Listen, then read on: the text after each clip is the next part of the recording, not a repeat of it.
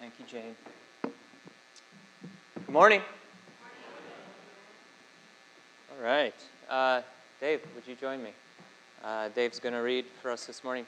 Um, so, you may remember a number of weeks ago, uh, I did uh, teaching on the parable of the unmerciful servant, uh, which mainly we talked about this idea of forgiveness.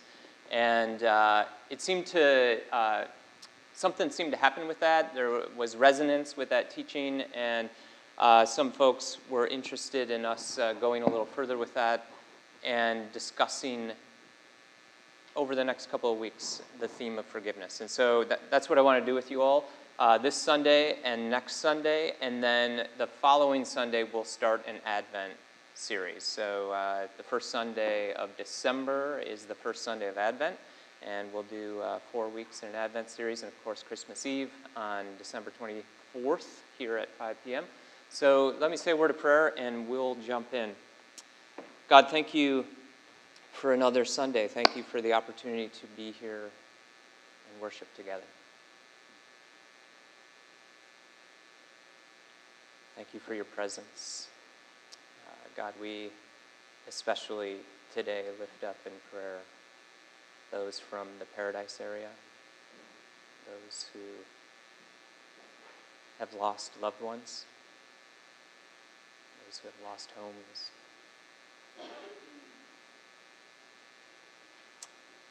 I know many are home trying to stay out of the smoke and yet we still have our homes and our lives. And God, I, I pray for those who have lost everything. Somehow, in the midst of this, may they know your presence and your comfort. And God, uh, as followers of Jesus, we believe that somehow out of death comes new life. Out of the cross comes resurrection. So we pray for hope and a new future.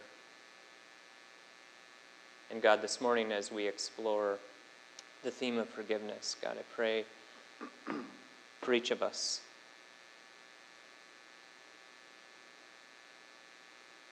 As we process this in our own hearts,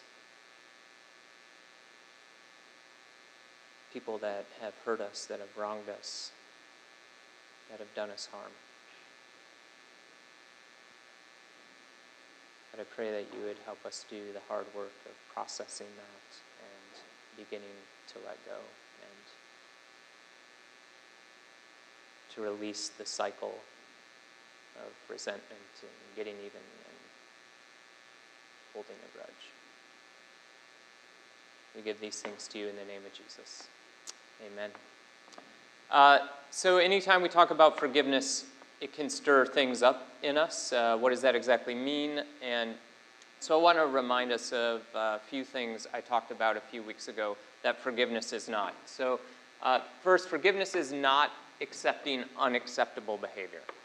Uh, so it doesn't mean we just, okay, let it go, it, it's fine, uh, and almost ignore it and act as if it didn't happen. It, it, it does, is not giving a free pass. It's not just saying, okay, cool, everything's good. Uh, when, when you have been, especially when you've been deeply hurt, deeply wounded by someone, uh, betrayed, um, part of the process of forgiving is not accepting unacceptable behavior, but naming it. It mattered, it happened, it hurt. Uh, and so, if we are going to forgive well, we have to name the wrong that was done. Uh, I also want to say if we are waiting for an apology, that apology may never come. And so, if we truly want to forgive, as I believe Jesus invites us to forgive, we have to come to terms with the fact that the person who wronged us or hurt us may never admit that they wronged us or hurt us. That they may never say, I'm sorry. They may never say, Will you forgive me? Uh, and so there is some deep, hard work that needs to happen if we're going to accept the reality that when we have been hurt, when we have been wronged, uh, the person who hurt or wronged us may never admit they hurt or wronged us, may never, may, may not even be aware at, of the depth of which they hurt or wronged us. And then lastly, forgiveness does not necessarily include reconciliation. And while reconciliation, I believe, is the goal, the aim of forgiveness, it, it is a desire, a longing to be reconciled with that person. It may not mean that if you've been deeply wounded or hurt, if you've been sexually abused or physically abused or deeply abused in any capacity, to just enter right back into relationship uh, is probably not wise. And so there is a place for healthy boundaries and to protect yourself from being hurt over and over and over again. And so uh, these are some things that forgiveness is not. Now, um, what we talked about a few weeks ago was this parable of the unmerciful servant and how ultimately we came to the conclusion that when we don't forgive, we are holding ourselves in bondage. We are holding ourselves in prison. That ultimately, when we can come to the place of forgiveness, we are coming to a place of being able to release that person and then discovering that we are released from the bondage and prison of holding on to that resentment or holding on to that grudge. And uh, I use this example. Next slide. A former POW asked another former POW, Have you forgiven your captors yet? He answered, I will never do that. Then they still have you in prison, don't they? And so, this reality that when we don't forgive, we're in a sort of prison. But when we can come to a place of forgiving, we are released from that prison of unforgiveness. And it frees us in ways we could never imagine. Now, forgiveness is a process. Uh, if you've been deeply hurt, deeply wrong, deeply wounded, it's not just a snap of the fingers, oh, I forgive them. Uh, and uh, I'm, I'm, I think we're all in this together that we recognize that there are times, like for me personally, I know there have been times when I have thought I've come to a place of releasing a person who has deeply hurt me, releasing them to God, and years later, something happens, or that name is mentioned, and something rises in me. And I'm like, oh my goodness, I, I thought I let that go.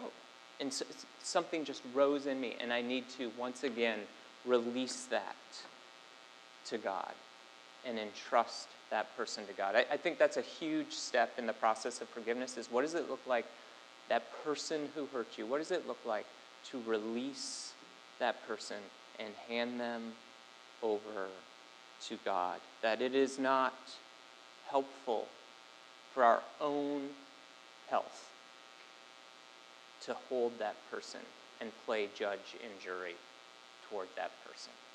Uh, so I want to use an ancient story to talk about what can happen if we don't forgive. Uh, and th- this story, I mean, you got to think like uh, Game of Thrones or something like that. Right? We're going to look at Judges chapter 15. And so uh, this is like the rated R book of the Bible. Uh, yes, those exist. Um, and this story just feels so barbaric and, uh, and over the top. But I think there's something about these stories that feel that way, like so over the top, that speak to something within us. Uh, things that can go on in our own interior if we don't deal with the anger, the bitterness, the resentment that we feel towards someone or people that we feel have wronged us. And so uh, we're going to jump into Judges 15, verse 1. At the time of wheat harvest. Okay, so it's wheat harvest. Uh, yeah. And uh, you, you got to pay attention to what, what happens at harvest time. It, in the ancient world, th- this is the time, I mean, most, most people in the ancient world are farmers. And so this is the time where you finally get paid for the work you've been doing all season long. So you have been toiling in your fields to produce this wheat harvest. And it's finally getting to the time to harvest your wheat. And this is when you're going to get paid. And so this is a very important time in the ancient world, is harvest time. So let's just hold that thought as we continue the story. Samson took a young goat and went to visit his wife. Like you do. Uh, so, yeah, men, bring your wife a goat. Uh, yeah, is that Jonathan does? How's that goat working out, Pam? Good. Yeah. All right. Uh, so you know, I don't know. Maybe this is an ancient world thing. Maybe this is a Samson thing. Just, okay. So just so we're clear, this is you know Samson and Delilah.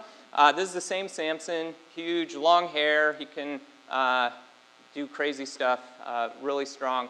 Uh, this is not Delilah. He goes to visit. However, this is his wife before he married Delilah. He's going to visit his wife. She, he's an Israelite. She's a Philistine. Uh, and he's bringing her a goat.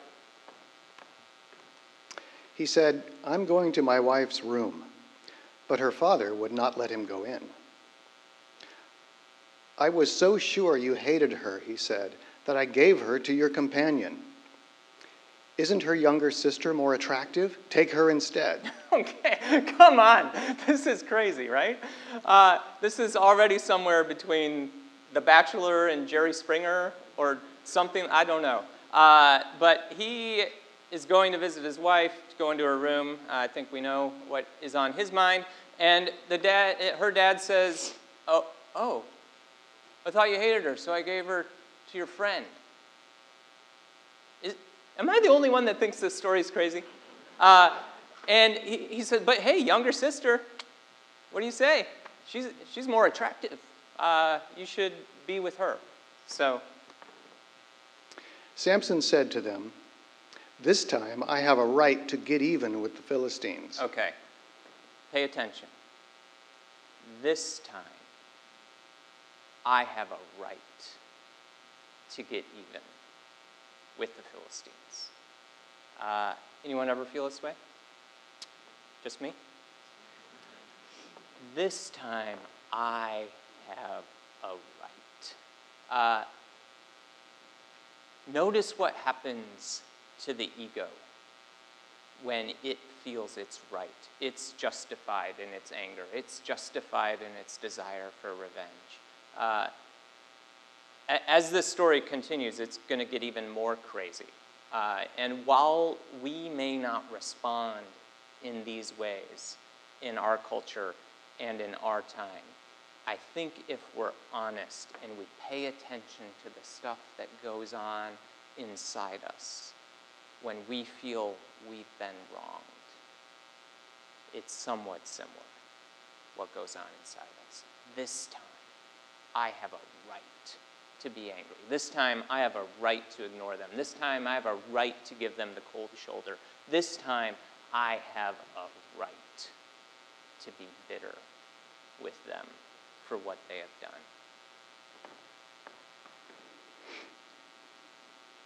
I will really harm them. So he went out and caught 300 foxes and tied them tail to tail in pairs. Okay. Anyone, anyone ever caught a fox? You catch a fox? He caught three, uh, 300 foxes, and then he ties their tails together. Uh, this is crazy. It's crazy. This is in the Bible. And this is a great Bible story. Uh, we should do this in children's ministry. He then fastened a torch to every pair of tails. Like you do. Uh, there's instructions for this on the internet if you're interested. Lit the torches and let the foxes loose in the standing grain of the Philistines. Okay. Ooh. Where did he let them loose? Uh, yeah. Uh, we know all too well the devastation fire can cause, don't we? Uh, lost lives, lost homes, lost everything. Uh, this is what Samson does to the Philistines. He lights all their crops on fire. Uh, in essence, Samson has destroyed their economy for the year. He burned up the shocks and standing grain, together with the vineyards and olive groves. When the Philistines asked, Who did this? they were told, Samson, the Timnite's son in law, because his wife was given to his companion. So the Philistines went up and burned her and her father to death. Okay. Uh, notice the escalation. You did this to me, I'll do this to you. You do this to me, I'll do this to you. Now, it, has gone uh, from a guy with his goat uh, realizing that father in law has given her to someone else to burning crops to now killing people. Uh, it's this, uh, there's a theologian named Walter Wink, and he calls this the myth of redemptive violence. The myth of redemptive violence. That it's this myth that we believe that if we're wronged and we wrong that person back, we'll feel better. That it'll make us feel better if we wrong the person back. You insult me, I insult you. You wrong me, I wrong you. You bomb us, we bomb you. It's this myth of redemptive violence that if we get back, if we get even, somehow it'll make me feel better. And it never does. So the Philistines went up. Uh, oh, burned her and her father to death. Samson said to them, Since you've acted like this, I swear I will not stop until I get my revenge on you. Okay, so Samson, right back at it. I swear I will not stop until I get my revenge on you. You've done this to me, now look out. I'm coming after you. He attacked them viciously and slaughtered many of them. Then he went down and stayed in a cave in the rock of Etam. The Philistines went up and camped in Judah, spreading out near Lehi. The people of Judah asked, Why have you come to fight us? We have come to take Samson prisoner, they answered, to do to him as he did to us. All right. To do to him as he did to us. It's this myth that if we just get back at him, then we will be justified in our anger, in our vengeance. Then 3,000 men from Judah went down to the cave in the rock of Etam and said to Samson. Notice how many men had to go after one man? You think they're a little freaked out by this guy? Uh, 3,000 men go. Don't you realize that the Philistines are rulers over us? What have you done to us? He answered, I merely did to them what they did to me. Okay, yeah. I merely did to them what they did to me. Uh, when we feel so justified in our actions, when we feel we are right and they are wrong, it can do so much damage. And the damage is not only to the person who wronged us, but it's to our own soul.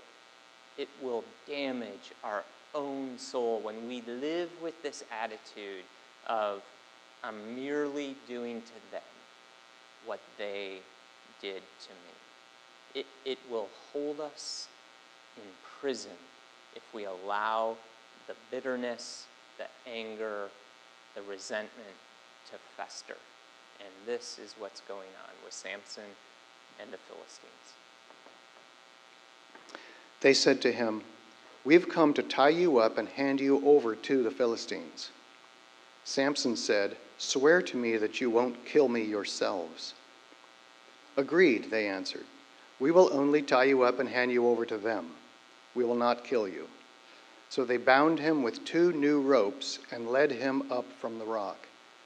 As he approached Lehi, the Philistines came toward him, shouting, and the Spirit of the Lord came powerfully upon him. The ropes on his arms became like charred flax, and the bindings dropped from his hands. Okay. So this is Samson. He can apparently, ropes are gone. Uh, something worth noting here that I think can be confusing in reading a text like this when it says, The Spirit of the Lord came powerfully upon him, and then he broke the ropes. So, the Spirit of God always comes upon people to give them gifts, to give them uh, a special anointing in some area, uh, to, to uh, give them strengths in a specific area. And so in the ancient scriptures, there were specific people that were called out by God that when the Spirit of God came upon them, it meant they, they were given this gift, they were given uh, some type of strength to use for God, for God's glory. And like any strength, our greatest strengths are our greatest weaknesses. Uh, our greatest gifting can be warped and used to our own advantage. And that's what I think is going on here with Samson.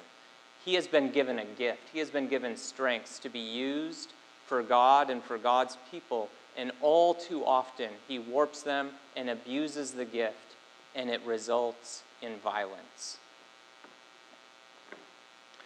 Finding a fresh jawbone from a donkey. Which I assume was just laying on the ground. He grabbed it and struck down a thousand men. Then Samson said, With a donkey's jawbone, I have made donkeys of them. The KJV doesn't read that way. Hmm.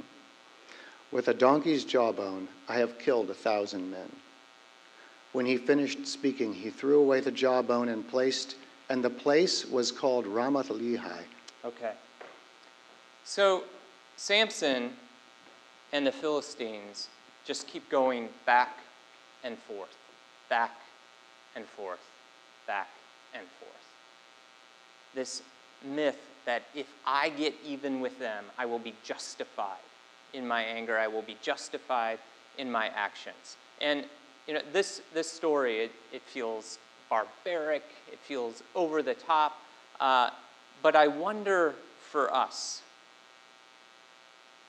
what feelings rise up in us when we're angry, when we feel resentment, when we feel justified in getting even. And, and, and our own revenge, if you will, can take the, all kinds of shapes and forms. It, it, it, can simply be giving someone the cold shoulder, ignoring them, uh, just holding resentment, uh, and allowing that to fester within us. We might not be picking up a literal jawbone and going around swiping it at people.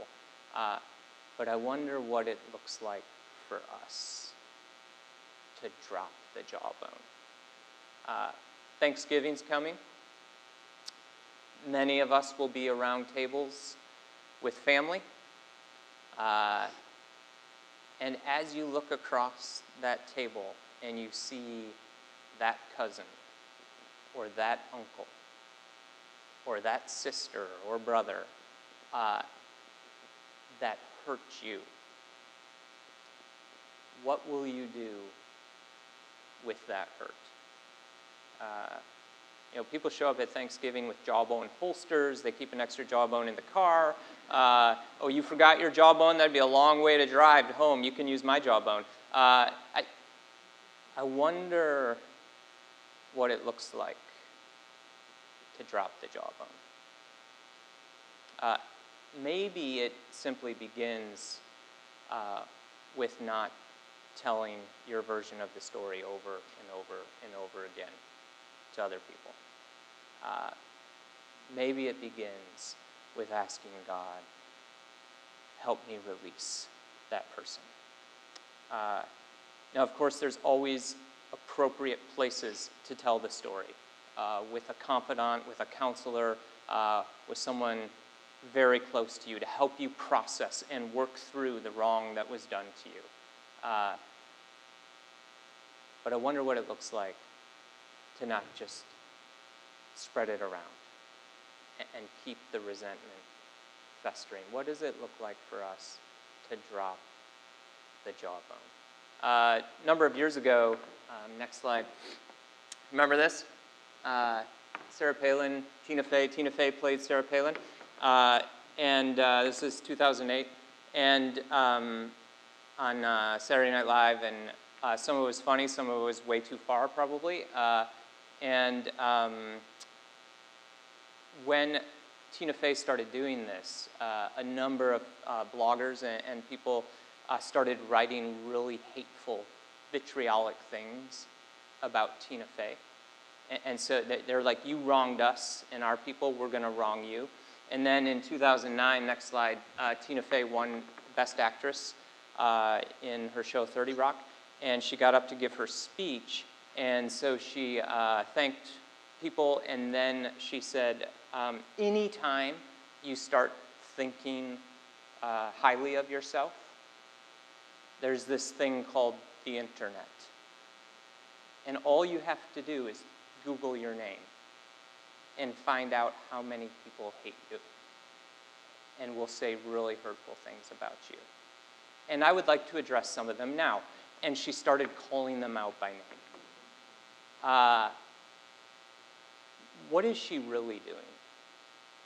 I would argue that she is really saying, You hurt me. And the only thing I know to do right now is hurt you back.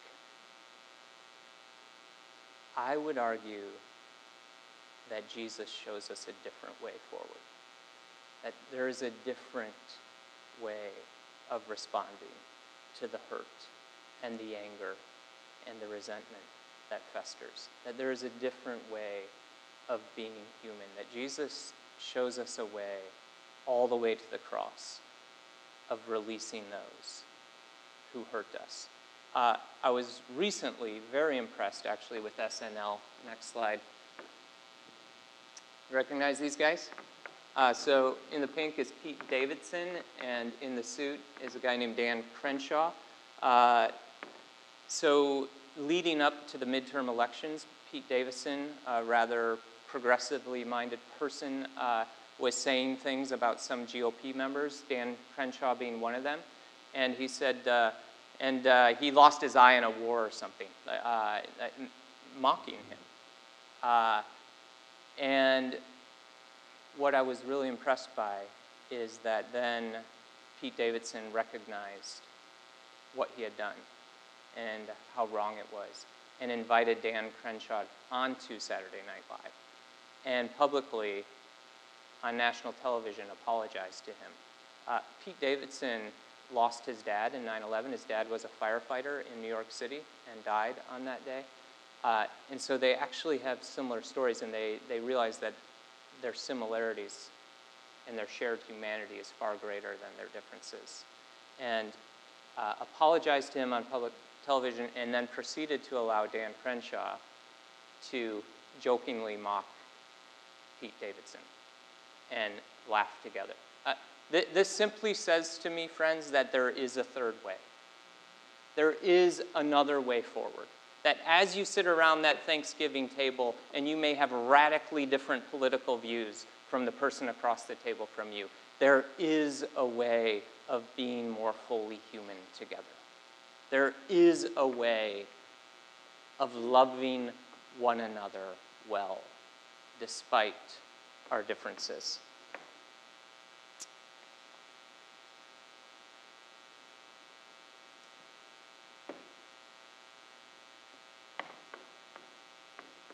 And I, I really believe that it begins with recognizing that central to forgiveness is handing that person over to God and entrusting them to God, the person who hurt you, the person who harmed you, entrusting them to God.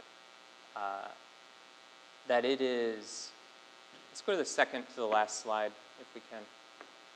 It is, uh, next, a couple more.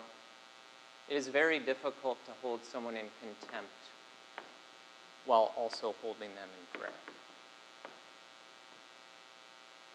what does it look like for us to begin to entrust people to God who have hurt us? What, what if all that mental energy that is spent on that wrong, on that harm, on that person is converted into prayer?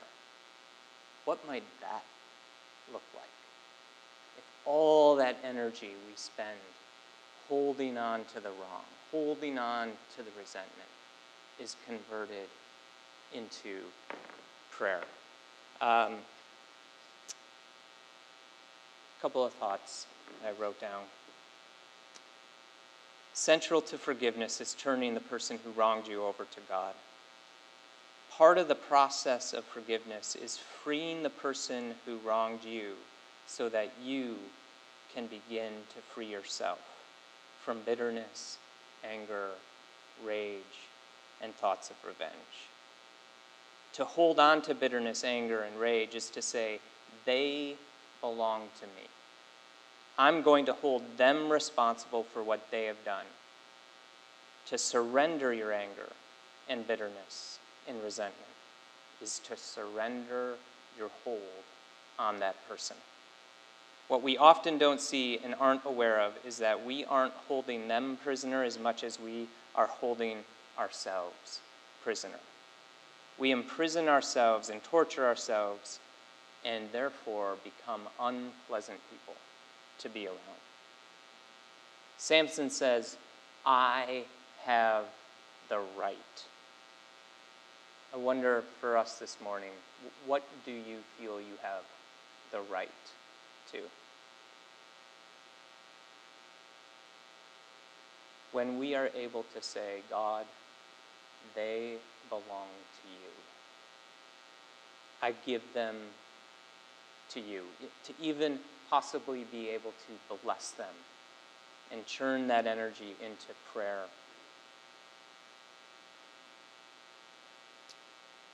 We can entrust them to God. Central to letting it go is turning the person over to God. This is, this is why I believe forgiveness always comes easier when you've done the hard work in your own interior life. When you have cultivated and learned to ground yourself in love and grace and the unconditional acceptance you already have in God. When you have come to ground yourself in God's love and grace and forgiveness, then you've already had to make room for your own darkness and your own brokenness. So, making room for the brokenness and violence and pain of others means you're already in a space that makes forgiveness more bearable and reasonable and possible. Uh, this morning, as we come and take the bread and dip it in the cup, I simply want to invite you to take that next step of forgiveness. Whoever that person is, whoever those people are, uh, I invite you this morning to come with open hands to the communion table and release them to God and receive from God the bread and the cup and all the goodness of that good gift, which is Christ's body broken for you and Christ's blood shed for you. The one who on the cross was able to say, Father, forgive them, for they know not what they do. God, help us to be a forgiving people. God, where there's anger, replace it with your love. Where there's bitterness, help us to release it and replace it with your compassion where we're holding resentment. I pray, God, that you'll help us release it and replace it with your peace. God, I pray for each person in here who has been hurt. Hurt by a spouse or former spouse, hurt by a mom or a dad or a child. hurt by someone in the workplace. God, for those who have been deeply wronged through abuse, betrayal, lies. God, help us to name those things, to recognize how deeply they hurt us, to not ignore them or sweep them under the rug, but to do the hard work of processing it and releasing that wound and that person to you. And we pray these things in the name of Jesus. The one who lives within you, giving you life and breath and everything in it. May you be a people who forgive. May we be a people who release anger, who release bitterness, who release resentment, and find that we are free. Free to live into who God has created us to be. May we live out of God's love and grace and truth and abundance and peace and joy. May the grace and peace of Christ be yours.